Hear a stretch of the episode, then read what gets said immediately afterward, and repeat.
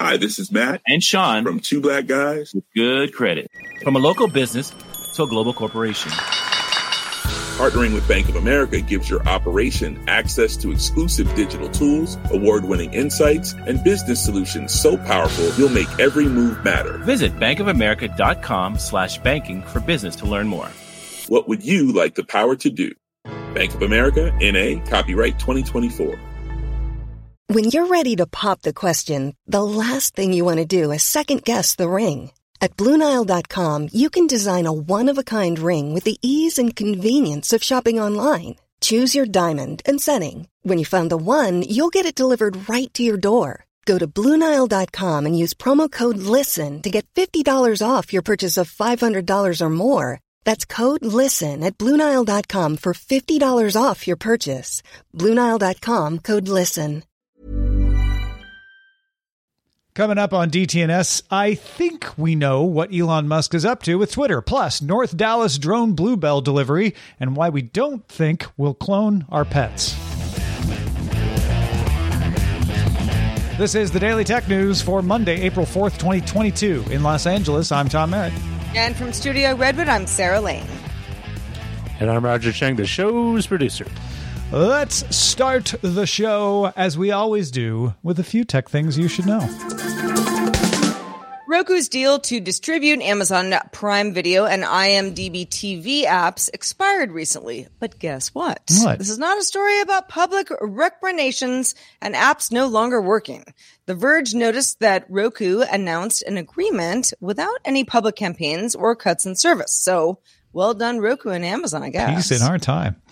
Uh, the U.S. State Department announced the Cyberspace and Digital Policy Bureau, which will address the national security challenges, economic opportunities, and implications for U.S. values associated with cyberspace, digital technologies, and digital policy.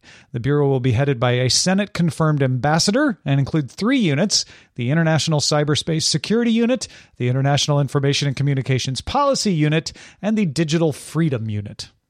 The car rental company Hertz announced it will buy 65,000 Polestar EVs over the next five years to be used in Europe, North America, and also Australia. Europe will receive the cars first this next spring, with North America and Australia getting them for rental as early as fall of 2022. So, you know, a few months away, but still some months away. In October, Hertz announced, last October rather, Hertz announced it would order 100,000 Tesla vehicles as part of its plans to electrify over 20% of its U.S. rental fleet. Google set a deadline of April 1st for apps in the Google Play Store to come into compliance with a long-standing but unenforced rule that Google Play's payment system needs to be used for in-app payments. That passed on April 1st. And now the implications and the results are happening. The Verge notes that Barnes Noble and Audible have both removed the ability to buy digital books in their Google Play apps. Audible will let you use credits as it does with the iOS app, but not a credit or debit card. And new Audible memberships can be purchased and billed through Google Play. Uh, you'll also be able to buy more credits in the app. So Audible just taking away the ability to pay with a, a debit or credit card. Uh, Google and Spotify announced they will try out an alternative billing program later this year. But that, according to Barnes and Noble, uh, was not offered to it. At least that's what it told The Verge. Microsoft Chief Product Officer Panos Panay announced the Android Microsoft Platform and Experiences Unit. The company moved its teams behind its Surface Duo OS, SwiftKey, Phone Link, Microsoft Launcher, and other Android initiatives under this new dedicated unit. Windows Central sources say that Microsoft wants to position Android smartphones as extensions of Windows PCs and create interoperable experiences between the two. All right, let's talk about Elon Musk. Let's do it. Because uh, so, that's what he wants us to do, Sarah. So we're going to give him his wish this time. Indeed. Oh, gosh. So, according to a filing with the U.S. Securities and Exchange Commission, the SEC, Elon Musk bought a 9.2% passive stake in Twitter on March 14th, worth about $2.9 billion. This makes Musk one of Twitter's largest shareholders and four times uh, the, what uh, founder Jack Dorsey's 2.25 uh, percent stake includes. So uh, Musk is now a very, very large stakeholder. If you're a passive stakeholder, it means you're not on the board. You're not necessarily going to be making decisions that affect the company, but a lot of that is a little bit up in the air depending on the company. Passive stake. That's that's what is sort of interesting here. On March 24th. So, if you're looking at a calendar, after Musk bought his stake in Twitter because this is all public record, he posted a poll on Twitter asking whether the Twitter algorithm should be open source. That was retweeted by Jack Dorsey. The following day, that was March 25th, Musk asked the platform rigorous, if the platform rigorously adheres to free speech. Then on March 26th, asked if a new platform was needed. Now, at the time, because he obviously has a lot of followers, people care about what Elon Musk says. A lot of people were saying, well, is he going to start his new social network? What would that look like? Blah, blah, blah. Turns out, no. Um, it is truly Twitter that now he owns a extremely large stake in. And, you know, the chatter today is, is this strategic? Is this supposed to, you know, sell more Tesla cars? Is this is you know is this ethical? You know where where are we landing on this tom? Yeah i mean uh, the obvious analysis you're going to hear everywhere is uh Elon Musk never does anything passively. So even though this investment is classified as passive, which means he doesn't get voting rights and and things like that, uh, don't expect it to stay there. I've seen like a half dozen analysts, including Dan Ives uh, of Wedbush, telling CNBC this purchase could be the first step towards a buyout. And I, I, think that's certainly possible. It doesn't guarantee that that would happen, but it certainly would be the first step if that's what he wanted to do. I think if when you look at these tweets, I've noticed that everybody talks about the March 25th one uh, and the March 26th one, talking about whether Twitter is free enough and whether there needs to be a new platform. That would seem to contradict buying a stake in Twitter. Does this mean Elon want, you know, just wants to steal Twitter's secrets and start his own? I think you have to look at that March 24th post to make these make sense. Uh, and you should have the context that Jack Dorsey has been pushing for a decentralized social networking platform led by Twitter. Uh, of course, he's no longer at Twitter, but he pushed for that for a long time. It's it's part of the project that wants to figure out how to create a decentralized way of doing Twitter. My guess is, given these three tweets, Elon Musk is investigating the idea of creating a free, like absolutist free platform that would integrate with Twitter. And he took a stake in Twitter to sort of get closer to making that happen, to say, like, I want to encourage Twitter to continue to make that open source version of itself. And then I would like to launch uh, my own version that would in, interoperate with Twitter uh, because that was Dorsey's idea was you could you could have lots of different experiences of Twitter if it was open source based on what your preferences are. Yeah. Um, and I think that that's all true. What I, what I think, you know, as, as a just general citizen who uses Twitter quite frequently, a daily basis. Um, and Elon Musk gets a lot of inform, uh, you know, a lot of attention. You know, everything that he tweets is um, not only retweeted extensively and quote tweeted and spread far and wide, but also sort of picked apart. Like, what does it all mean? Yeah. And there's a lot of tro- yeah, there's a lot of trolling stuff that go- goes on from you know, that. This is my opinion, but uh, from his side, just to kind of see what gets traction. It is concerning to me that uh, somebody who has certainly uh, extremely obvious venture benefits from having a platform like this to have so much control over a platform like this. But Twitter has been in flux for uh, long enough, especially under Dorsey, to kind you know kind of have people be like, okay, what's what's what's going on here? What's what's next here? I I, I don't I don't want to panic yet, uh, but uh, but yeah, this is big news today. I don't think he's going to buy Twitter. I really don't. Uh, I, I, don't think it's impossible. He could. I, yeah, I think he absolutely could.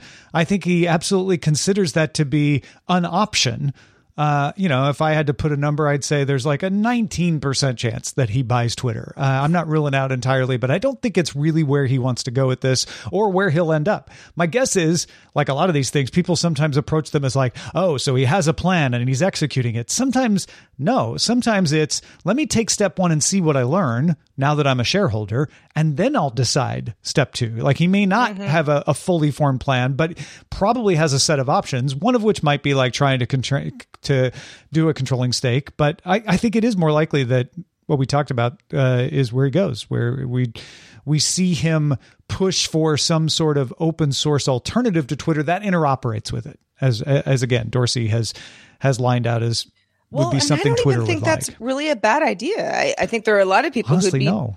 pretty, you know, pr- pr- pretty down with that whole option. Um, how it uh, is executed, if it comes to fruition, is another story. But, but yeah, I, I, I think that that could have a lot of traction on its own. But you know, he also, Elon Musk is who I'm talking about. He says a lot of things that he's just trying to get a rise out of people. So, Yeah. you know.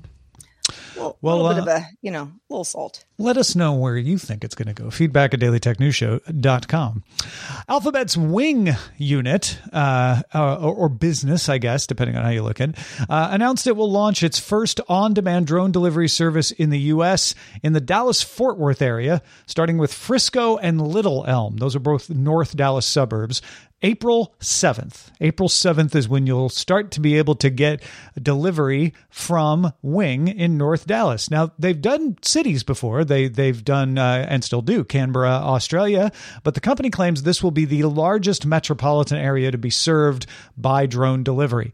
Walgreens Pharmacy will be a primary launch customer, so you know all the health and wellness stuff they do. Uh, the drones will be staged to launch from store parking lots, and Walgreens employees will load and launch the drones, while the delivery will be supervised remotely by Wing employees. So Wing won't be out there loading them up. They'll they'll train everybody to do these little these little hangars uh, to go in and load up the drones and, and send them on their way. In addition to Walgreens, Wing is also going to deliver products from Blue Bell Creameries, Easy Vet pet medications, and first aid kits from Texas Health. Uh, cargo is limited to 3.3 pounds, and the round trip range is just about six miles. Christopher Mims of Wall Street Journal put together a piece looking at all the different drone delivery efforts going on in the U.S. Uh, Wing is not the only one. Walmart and Zipline launched their first delivery service in Pea Ridge, Arkansas back in November. Uh, they also deliver health and wellness products by parachute to a roughly 50 mile radius. The Israeli firm Flytrex uh, is already operating in Dallas, uh, so they beat Wing to the punch there, uh, expanding its drone based food delivery service from North Carolina last week. Uh, and they're promising five minute food delivery time in their delivery area. Uh, both these firms have completed commercial deliveries in other countries for years. Zipline completed more than 275,000 commercial deliveries in Rwanda and Ghana. We've talked about them for years on this show. Flytrex completed its first drone deliveries in Reykjavik in Iceland back in 2017. Uh, in China, Meituan operates a pilot program in seven neighborhoods in Shenzhen, saying they deliver about 19,000 meals to 8,000 customers at street side kiosks. Uh, they've been doing that since 2019. So lots of lots of drone delivery out there. Yeah, there really is. Um, the fact that I've I've never once been able to uh, figure out how to get something that I actually want to my particular house probably has a lot to do with the fact that I live in a rural area. It's not serviced yet. This is all rolling out slowly. And yes, we talk about the the promise of drone delivery, and not only the promise, but the the actual fact that drone delivery is possible and happens in various markets. If it's not in your market, I think it's easy to kind of go like, yeah, I mean, is that really happening? It is. It 100% is. Um, I would, I would, I would welcome this with open arms. Uh, I've got a neighbor who lives uh, just up the street from me who's disabled, and she occasionally leans on me to go get her stuff at the pharmacy, and I'm happy to do so. And if I'm around, I would never say no. But if I'm not, I think this is such a great option for you know eh, not just people who who who can't get out of their house but just there's so many instances where once you kind of get into certain markets of like okay it's not just about getting you know a sandwich it's about getting something that you actually need and and you don't have to go out and get it and as the as the drones are able to operate for longer and longer distances, which I assume will happen going forward, then then this gets really exciting. We're we're we're getting there. I mean, Zipline goes over mountains in Rwanda, uh, so rural Yeah. areas can certainly be served. I feel like they're trying to solve the metropolitan area first because it's more difficult. Uh, with the with the crowd and it's more lucrative Yeah. because you got more people uh, Sure. but hopefully you know, once that gets solved, then they'll start being able to do economies of scale and, and deliver out to you uh, as well, Sarah. And I think that will be a huge benefit for sure. Well, if you've ever been watching a show on, let's say, cable TV, and you thought, you know, I like the show, I'd like to binge more episodes, you know, where are they? Maybe I hit the streaming service where I could binge them all at once but you didn't know which app to use on your TV. And then you said, I'm frustrated. And you said, there's got to be a better way. And maybe you're, you're on the Truman show and there's some sort of a social experiment going on. And yes, we've all been there. Okay. Vizio sure hopes that's the case because they have a solution. Late last week, the TV maker announced a beta for a new feature called Jump Ads. Now, this is not something as a consumer that you would need to know about, but it's something that, uh, as a business owner, you would you would be very very interested in. These will appear while watching linear TV. For most people, that means cable television. You know, you're watching a show, that's when it's on, it's live. When it's not live, you can't watch it anymore. Participating network can push a jump ad overlay that can link out to something like its own app uh, showing a watch now button in hopes of offering a more seamless experience, for example. Many of us are familiar with the fact that uh, a lot of cable networks now have their own streaming services and would very much like people to subscribe to those streaming services or at least know about them. Fox is the first to test this particular one. At the end of the premiere episode of its new comedy, Welcome to Flatch, an overlay comes up that says, you can watch the first seven episodes of the season on the Fox Now app. Exactly what I was talking about. This looks like a standard network banner, but you can select it with the Vizio remote and launch the app. So it's not just a banner, it's something clickable. Vizio also began working with other content providers and brands on a variety of integrations. So one would think Fox would only be one of the networks that Vizio is working with. Vizio also uses software called Inscape ACR, which recognizes when a program is on air and can then serve the particular banner in real time that is relevant to your interests. So it hopes. So everybody's reaction, including Callum Booth uh, at the Next Web, uh, and and and love Callum Booth, uh, BioCow even in, in, our chat room has this kind of reaction: is I don't want ads to be served by my TV over the television I'm already viewing. There are already enough ads. Uh, this is horrible. Uh, that I, am paraphrasing. These are not the exact words of, of BioCow or Callum Booth, but but that seems to be the reaction. I look at this and I think, you know, they already put up banners at the end of a show saying, uh, "Get more of these episodes streaming in our TV Everywhere app, Fox Now." Why not make them clickable? What what is the problem with that?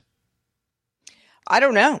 Um, I actually I don't watch a lot of live television. Um, I, I, I don't have a cable subscription. I use YouTube TV, which is very cable like. Um, but if I were to, I know exactly what the scenario is here, where I, I kind of go like, eh, maybe I'll watch the show. I maybe I don't know who's in it, or oh, I like it. Oh, okay. May, you know, is there an option for me to, you know, just kind of binge the rest of it? Not necessarily right that second, but we're all getting used to the idea of binging something that we like a lot.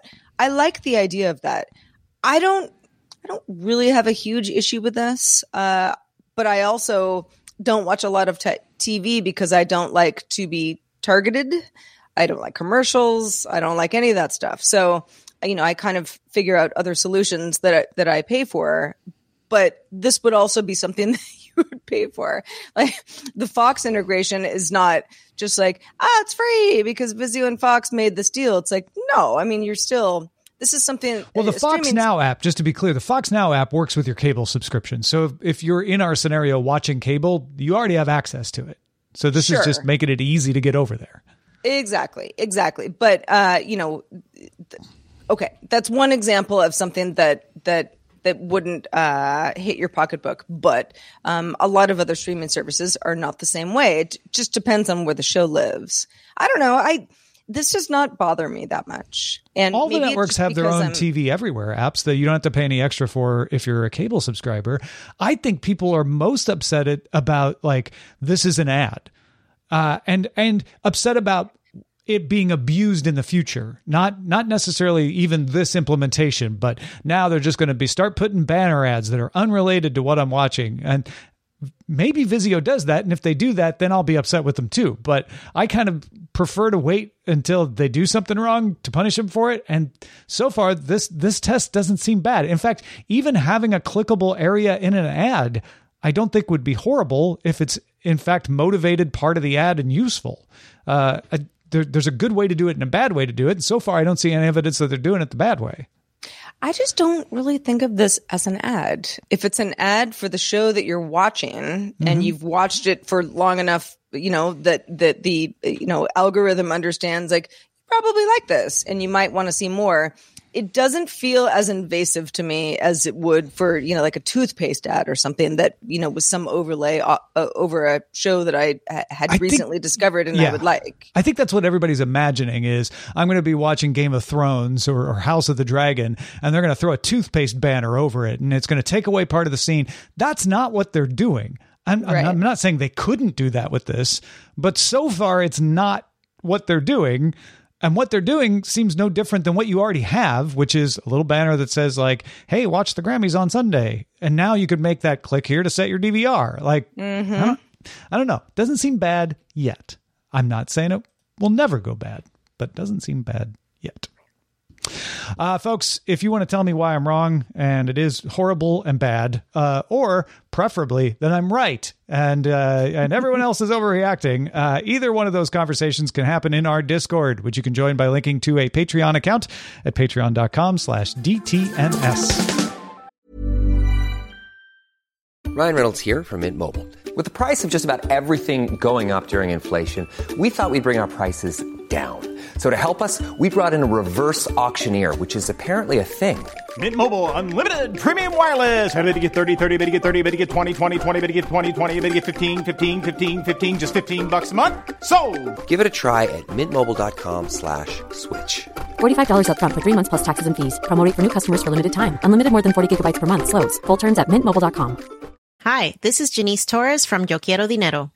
From a local business to a global corporation, Partnering with Bank of America gives your operation access to exclusive digital tools, award winning insights, and business solutions so powerful you'll make every move matter. Visit bankofamerica.com slash banking for business to learn more. What would you like the power to do? Bank of America NA, copyright 2024. Wow. Nice. Yeah. What you're hearing are the sounds of people everywhere putting on Bombas socks, underwear, and t-shirts made from absurdly soft materials that feel like plush clouds. Yeah, that plush. And the best part? For every item you purchase, Bombas donates another to someone facing homelessness. Bombas. Big comfort for everyone. Go to bombas.com slash ACAST and use code ACAST for 20% off your first purchase. That's bombas.com slash ACAST. Code ACAST. Cloning. Remember Dolly the sheep uh, back in 1997? Uh, South Korea produced the first cloned dog in 2005. And the BBC has a story about how cloning of pets, cats, dogs, horses, and otherwise, is becoming more common. Uh, they give us an example in this BBC story. New York police officer John Mendola, using a Texas company called Viagen, uh, took a tissue sample uh, before his dog Princess passed away from cancer. And then two clones were born to a surrogate mother. Mendola named them Princess Ariel and Princess Jasmine, which I find adorable. Uh, Viagen opened in 1998. It's been around for a while, but originally focused on high value livestock cloning before opening cloning of pets in 2015. It charges $85,000 to clone a horse, $50,000 to clone a dog, and $30,000 for a cat. Barbra Streisand has taken advantage of Viagen services to clone her dog Samantha, and Viagen says 90% of its clients opt to have their pet cells preserved for $1,600 to possibly clone at a later date. So they're making a lot of money just on people reserving the option. Not necessarily doing it. The cloning process is the same as it has been since Dolly the sheep was first cloned. Uh, genetic material is removed from a donor egg. The cell nucleus of the animal you want to clone is then injected in that egg, and the egg is grown into an embryo in the lab, then implanted in a surrogate mother. The tissue from the animal you want cloned can be frozen and stored almost indefinitely, so that's why so many people are willing to put the $1,600 down on the off chance that they have the tens of thousands later. Viagen claims the animals are identical twins.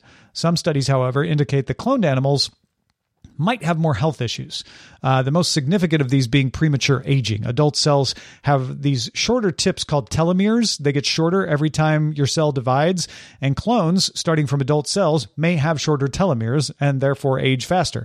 Uh, cloned animals have been observed to have shorter lifespans than expected. Another criticism is that not most cloned embryos don't come to term, uh, which is stressful on surrogate mothers. So for every two princesses you get, you you might have had to have twenty surrogate mothers uh, get pregnant and a bunch of them not actually bring the baby or the pet baby to term. Uh, then there's the more general concern that so many pets already go unwanted in shelters. Uh, and that's the same objection to breeding in that case, which is why create new animals when there's so many waiting for a home as it is. Uh, obviously, Sarah and I, big pet owners, we both have dogs, uh, and Sarah has cats. Uh, uh, what do you think of this, Sarah? Well, I've got some problems with it. Um, uh, the idea of cloning a pet that you love very much, um, and you've got the money because this is cost prohibitive Mhm. to almost everybody. But if you've got the money, I can see why you would go this route. And you know, I don't want to bag on this because I know, uh, you know, how loving your pet is, and you know, if I could clone Otis, I, I would. But I feel like in order to do that, if we got to that point, not only do I have to come up with fifty thousand dollars for a dog, uh, quite a bit more if it was a horse, a little bit less if it was a cat, but that's a lot of money. I mean, who who's got that kind of money? And also, it's not uh, necessarily guaranteed that the lifespan is going to be the same. It's also, you know, a genetic replica does not mean that it's going to be the same animal that you loved and you miss. Um, a- and, this could also happen before the animal died. Uh, but that's you know that's a whole you know talk to any twin. It's like I mean it's not the same. Per- it's not a carbon copy. It can be can look like a carbon copy, but it's not a carbon copy. And I'm not even talking about like science fiction movies here. It's just that's just the reality. But what I'm what uh, upsets me most about this is when humans, because of our scientific advancements, um, have been able to have more options as far as procreating. You know, ha- you know, IVF and surrogates, and there's a whole you know industry involved in that. And I don't pretend to know firsthand how that all works, but I have a pretty loose understanding because I know a lot of humans who have been through this. Everybody is kind of, you know, eh, you know, there's money being transferred, people are on board. It's not the same with surrogate animals, and I don't like the sound of that at all. Um, and, when you say it's not the same, you're saying the animals may not be being treated as well as the humans?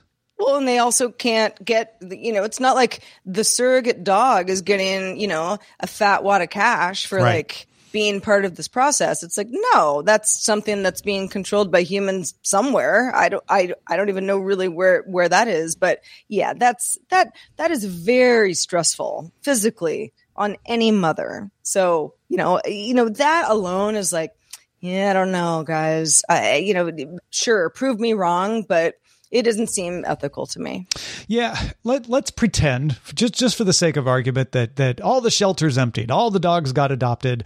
Uh, let's pretend that uh, they they came up with a surrogate program where where there was a better eff- efficacy rate, and the surrogate mothers only had to uh, to give birth to to one uh, puppy, uh, and then they moved on, and they were well taken care of. Uh, and there were no downside would I like if we got rid of all the ethical problems with it? Would I still do it? And the fact of the matter is, man, as much as I'd love to have Django the dog back, it wouldn't be Django the dog. It would look a lot like her, right? Yeah. Uh, and and it it would probably have some of the same mannerisms, but depends on who you ask. The they estimate like twenty five percent of the personality of a pet comes from whatever they experience growing up, and certainly they'll experience Yeah. some of the same things being around you, but you aren't the same person you were 10 years ago. So you're not going to do all the same things. It's going to be a different dog. Now, I think there's still an argument for like, yeah, but even if I could get Django the dog's sister, that'd be kind of cool. And that's where it goes back to like, okay, but we need to figure out a lot of the other ethical sides of this and bring the cost way down, like you were saying before I'd want to consider it. But, but to me, that's that's the first blocker is like, I, I don't know that I want this. And when there's a perfectly great dog waiting in a shelter for me, mm, I think I'd rather go that way to start with. Yeah, I'm I'm with you 100% on that one. And I really don't I I I do not want to bag on the idea of like if I could clone my, you know, my lovable most wonderful pup pup, you know, for for all eternity. I I would. But I don't feel like our options right now are are sufficient enough for for me to make it happen even if I had the money, which I do not. But even if I did, I don't, I don't, I don't, I don't think we're there yet. Agreed.